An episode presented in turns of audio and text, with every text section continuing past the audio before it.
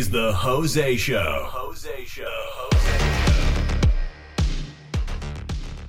And welcome to another exciting episode of the Jose Show. I am your host, Jose Roldan Jr. Uh, tonight's episode is going to be talking about rental property. A lot of people want to rent, and a lot of people want to be landlords so they can own the property to make a nice little income that uh, they think they can make, and you can probably make it. You just have to make some minor sacrifices. My father is a landlord, and uh, I am the property manager. And I was kind of threw in this about five years ago, so I kind of had to learn on my own. Um, I had to do some research, but my dad started buying property years ago, and right now he is up to 13 rental units. Um, he has several duplexes and homes that he's renting out. Now, right now, we're getting ready to um, sell a few houses because the taxes are just very high. And it depends on the state that you live in, whether you're in the county or whether you're in the city. So basically, when my dad uh, would go look for property to buy, um, obviously you want to try to find the cheapest that you can get. And it's going to depend on the market too. You want to kind of buy, and I'm no professional, you want to look at the market, like I said, get with a real estate agent and look at several properties because when you go to buy properties, uh, unless you have a lot of capital or money to back you, you don't want to buy something that uh, you're going to have to put a lot of money into and then rent it. Um, you want something that's going to be kind of a quick turnaround, and that way you can uh, buy it and maybe do some minor fixes and a little bit of paint. And believe it or not, it actually can look good just like that. So you can rent it to start turning a profit. Now, how much profit are you going to make? I guess it all depends on the size of the house, how many bedrooms, and I'm actually going to do a few episodes on landlord, uh, uh, on being a landlord. Uh, actually, in my case, I'm a property manager, and just kind of give you some of the stuff that I have learned along the way. You have to do some research. Um, I'm pretty sure there's some Facebook groups that have landlords in it that you can kind of learn from them. But actually, each state is going to vary uh, by state and by county. So you need to look up some of your local laws and some of the stuff you can and can't do. So I can't say that, well, you need to do this. You have to do your own research. Don't take what I'm saying that it'll work for your state or your county or your city. Do your own research. This is just kind of a guide to let you know of some of the stuff that we have run into. Now, in a few episodes later, when I start doing some more rental episodes, I'm just going to give you some of the horror stories that we have encountered having renters, and some of them are kind of crazy, and some of them are kind of weird, and some of them can be downright nasty. Now, once you buy a rental property and you have it fixed up and you're ready to rent, um, you need to be picky and you need to look at. Uh, there's a few places online. I think it's called Tenant Cloud. I tried to figure that out, and I just really couldn't figure that out. So we use uh, EZ Landlord Forms. Um, I think it's ezlandlordforms.com.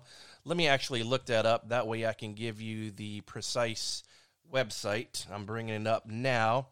Yes, it's ezlandlordforms.com is what I use. Now, basically, before you let anybody in, obviously you want to show them the property, show them, you know, if it's two bedroom, three bedroom, four bed bedroom, um, if it's got a porch, uh, if it has a backyard, you want to kind of sell that property to them because obviously you want them to come in so they can pay rent so you can make money. Now, it can be profitable, but you're going to have some setbacks along the way too. So normally, what I do with this EZ Landlord forms, and it does uh, state specific forms. Um, you know, I always want to do a background check, and the reason why I want to do a background check because I don't want somebody in there that's, you know, a two or three time felon that's uh, broken into multiple houses that maybe has a gun charge, uh, maybe they killed somebody. You know, sometimes I'm kind of picky because you know, if I have other tenants in the area, I want to protect them as well. Uh, so you have to you have to make up your own mind on how you want to do this. and we have all kinds of uh, people in there. We have uh, Spanish, we have uh, black people, white people. Um, so it doesn't matter who I rent to, as long as they're willing to pay the rent and to keep the property uh, clean and neat. I don't have a problem with it. Now, some landlords may look at uh, their uh, credit score. I don't look at the credit score so much. I mean, everybody has credit problems from time to time, even myself. And you know, I've had a few people say, "Well, my credit score is 540." I'm like, "That's that's not a big deal. Yeah, you probably had some setbacks in life, and that does happen. So I'm not really um, looking for that. Um, when I do the uh, EZ Landlord forms, it uh, sends them to one of the uh, three credit bureaus. I can't remember if it's TransUnion uh, or Experian. I don't remember exactly, but it gives me their full credit history, whether they've been evicted or not, um, how good they are at paying their bills, and I still, you know, make a judgment uh, to see, you know, if they're paying their bills constantly late, which it shows it by a little red square, then I may think twice before I rent it to them. But I'm the type of person that I like to give people a chance because, you know, we all have problems in life. And like I said, we all have setbacks. And sometimes you just have to be nice and you have to bite the bullet and rent it to the people. And sometimes you'll find out that that person that you rent to is probably one of the best renters that you have ever rented to. Now, we have several renters that uh, treat the home like it's their own. And I have been in some of the homes and they've fixed them up really nice that I wouldn't have a problem walking in there because it's clean, it smells good. But then we've had renters in the past that you would think that a hurricane went through the home and it stank and I mean some of the stuff that you would see in some of these homes just is not fit for human consumption you know and then that's when you have to kind of get tough and say hey look you know, you're paying for this place, but you need to kind of keep it a little bit clean, you know, because you never know. You may want to sell the property and it's going to be kind of hard to sell a property when they walk into the house or the duplex and it just looks like literally like crap. And uh, so you'd be surprised at some of the stuff that uh, I have seen over the years because my dad actually has been a landlord for, I want to say 25 years Close to it. Yeah, my daughter is 25, my oldest. And so my dad um, had started buying about 24 years ago. And uh, I know one year he actually bought two properties in the same year. That's because the economy tanked a little bit and houses were cheap. And he was able to sweep up two of them. And we did some minor fixes to them. And we were actually on the market. They were actually on the market and we rented them really fast. And one of them still has the same tenant uh, in there when we bought it many years ago. The other one, my dad actually sold because it was just getting too old, and uh, so we just had to let it go. Now, one thing you have to look for when you're buying a home to rent, whether it's a home or a duplex or a triplex, is do some research in that county and maybe pull up the property taxes and see how much, because it's all public record and uh, see how much the taxes are for the current year, the year before that, and the year before that. So you got to understand when they do property taxes, if the area around that home is going up, well, then more than likely your property tax will go up as well. And then if the property values start going down, then more than likely your property will go down. Now, we have some instances this year on some of my dad's properties where one property went down, but the other went up. And then the prior year, it was the opposite. So let's just give you an example. A few years ago, my dad was paying about $12,000 a year in taxes on all his rental income. It's now over about $16,000, close to $16.5 thousand a year for property tax. So my dad always had a rule of thumb: never let your account go, go below twenty thousand dollars, because in case you have some kind of minor setbacks, like an air condition breaks down or a pipe burst in the wall and there's a flood or some kind of electrical uh, appliance causes it to go on, get on fire. Or one year, my dad had a tree uh, fall on top of the roof. So stuff like that, you want to have money to back you up just in case something like that happens. Um, and like I said, look at the property tax. And I don't know, I think the city may be higher in property tax than the county, at least in my area, which is in Florida. It seems to be that way. But you have to do your own research. It may be the opposite in your county where the taxes are higher in the county than in the city. Now, you also have to look at when you buy property do you want to buy property that has city water or a well? Well, we have properties that have both. To me, city water is the best because if anything breaks, basically the city has to come out and fix it. If you have a well, well, no pun intended, you have to take care of that well. You have to call a person out there, and it may take them a day or two. Well, generally, wells, they probably can come out earlier. And uh, we've had wells where we've had to actually pull them up because they have a foot valve at the bottom, and either the foot valve breaks or as it's turning on and off, it twerks and it rubs the wire against the casing and it causes a short. So we've had to pull up wells several times. We try to maintain our wells because they're not cheap. Um, depending on how far down you go, a well could cost you three, four, five, six, seven thousand dollars or more, and that's a lot of money, especially if you had to re-drill the well. Now, there's some properties that uh, we have that we could actually hook up to city water, but then again, uh, it's going to cost money because you have to uh, pay to have a line to connect to the city water and that can be kind of expensive as well.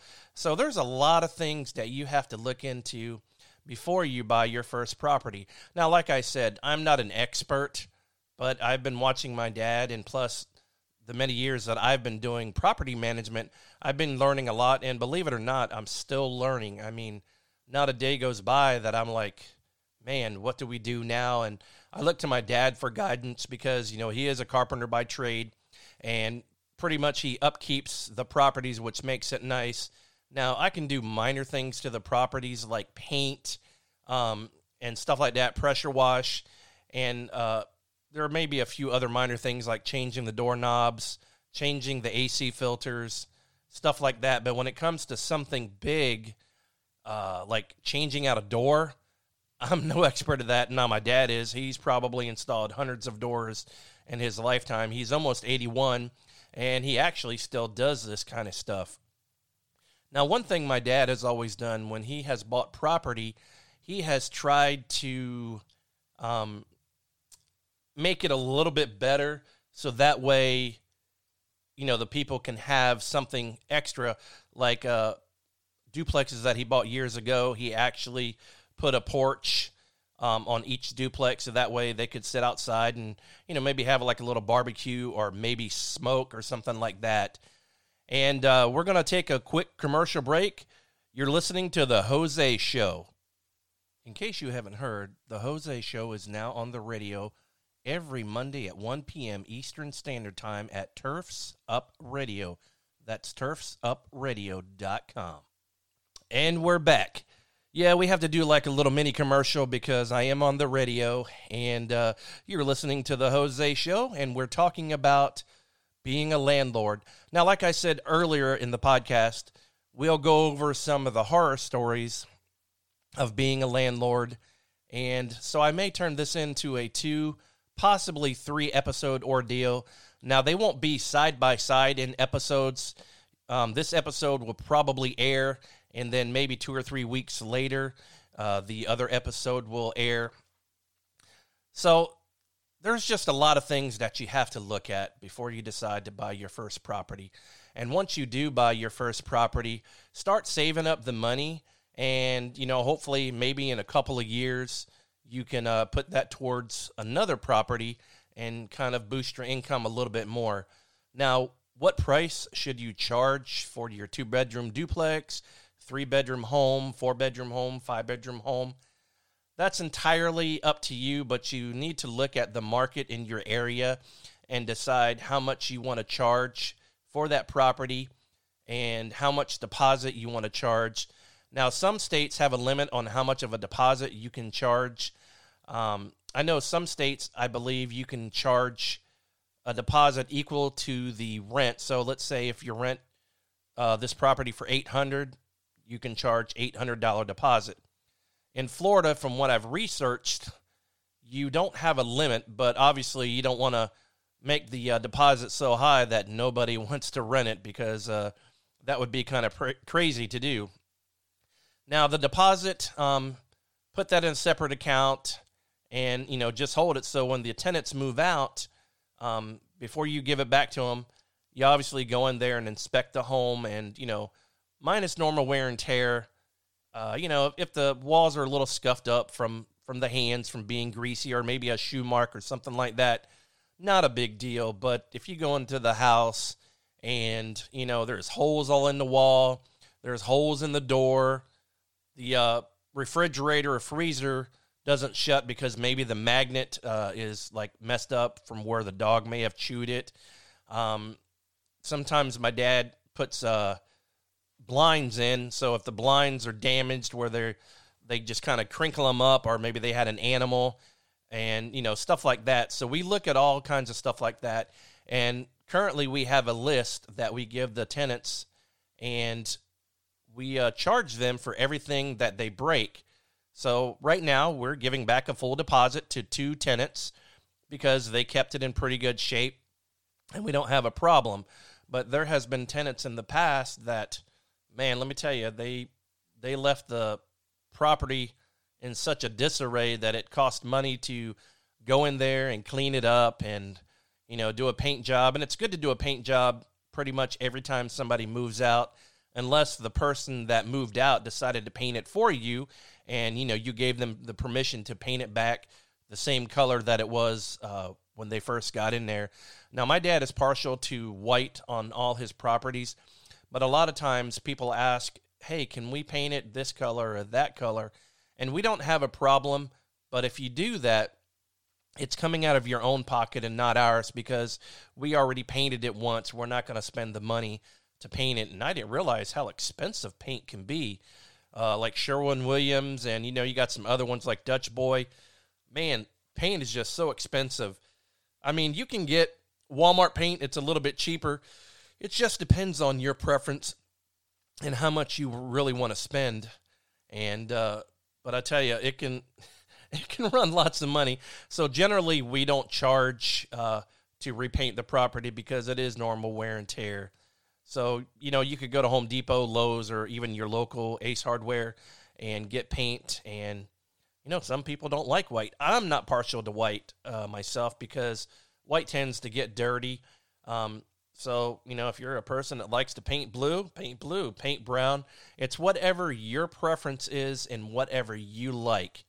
Uh, let's see if I could think of some other stuff. Now, uh, the deposit, you know, it just depends on the uh, property that we have. Obviously, you know, we have one home that has five bedrooms that we're actually getting ready to sell. The deposit usually is equal to the amount. So if we rented it for fifteen hundred we're going to get a 1500 deposit. And sometimes that deposit doesn't even cover the damage that the people have done. And a lot of landlords you know can take the tenant to court because hey you know you uh you messed up this property and it well exceeds your deposit.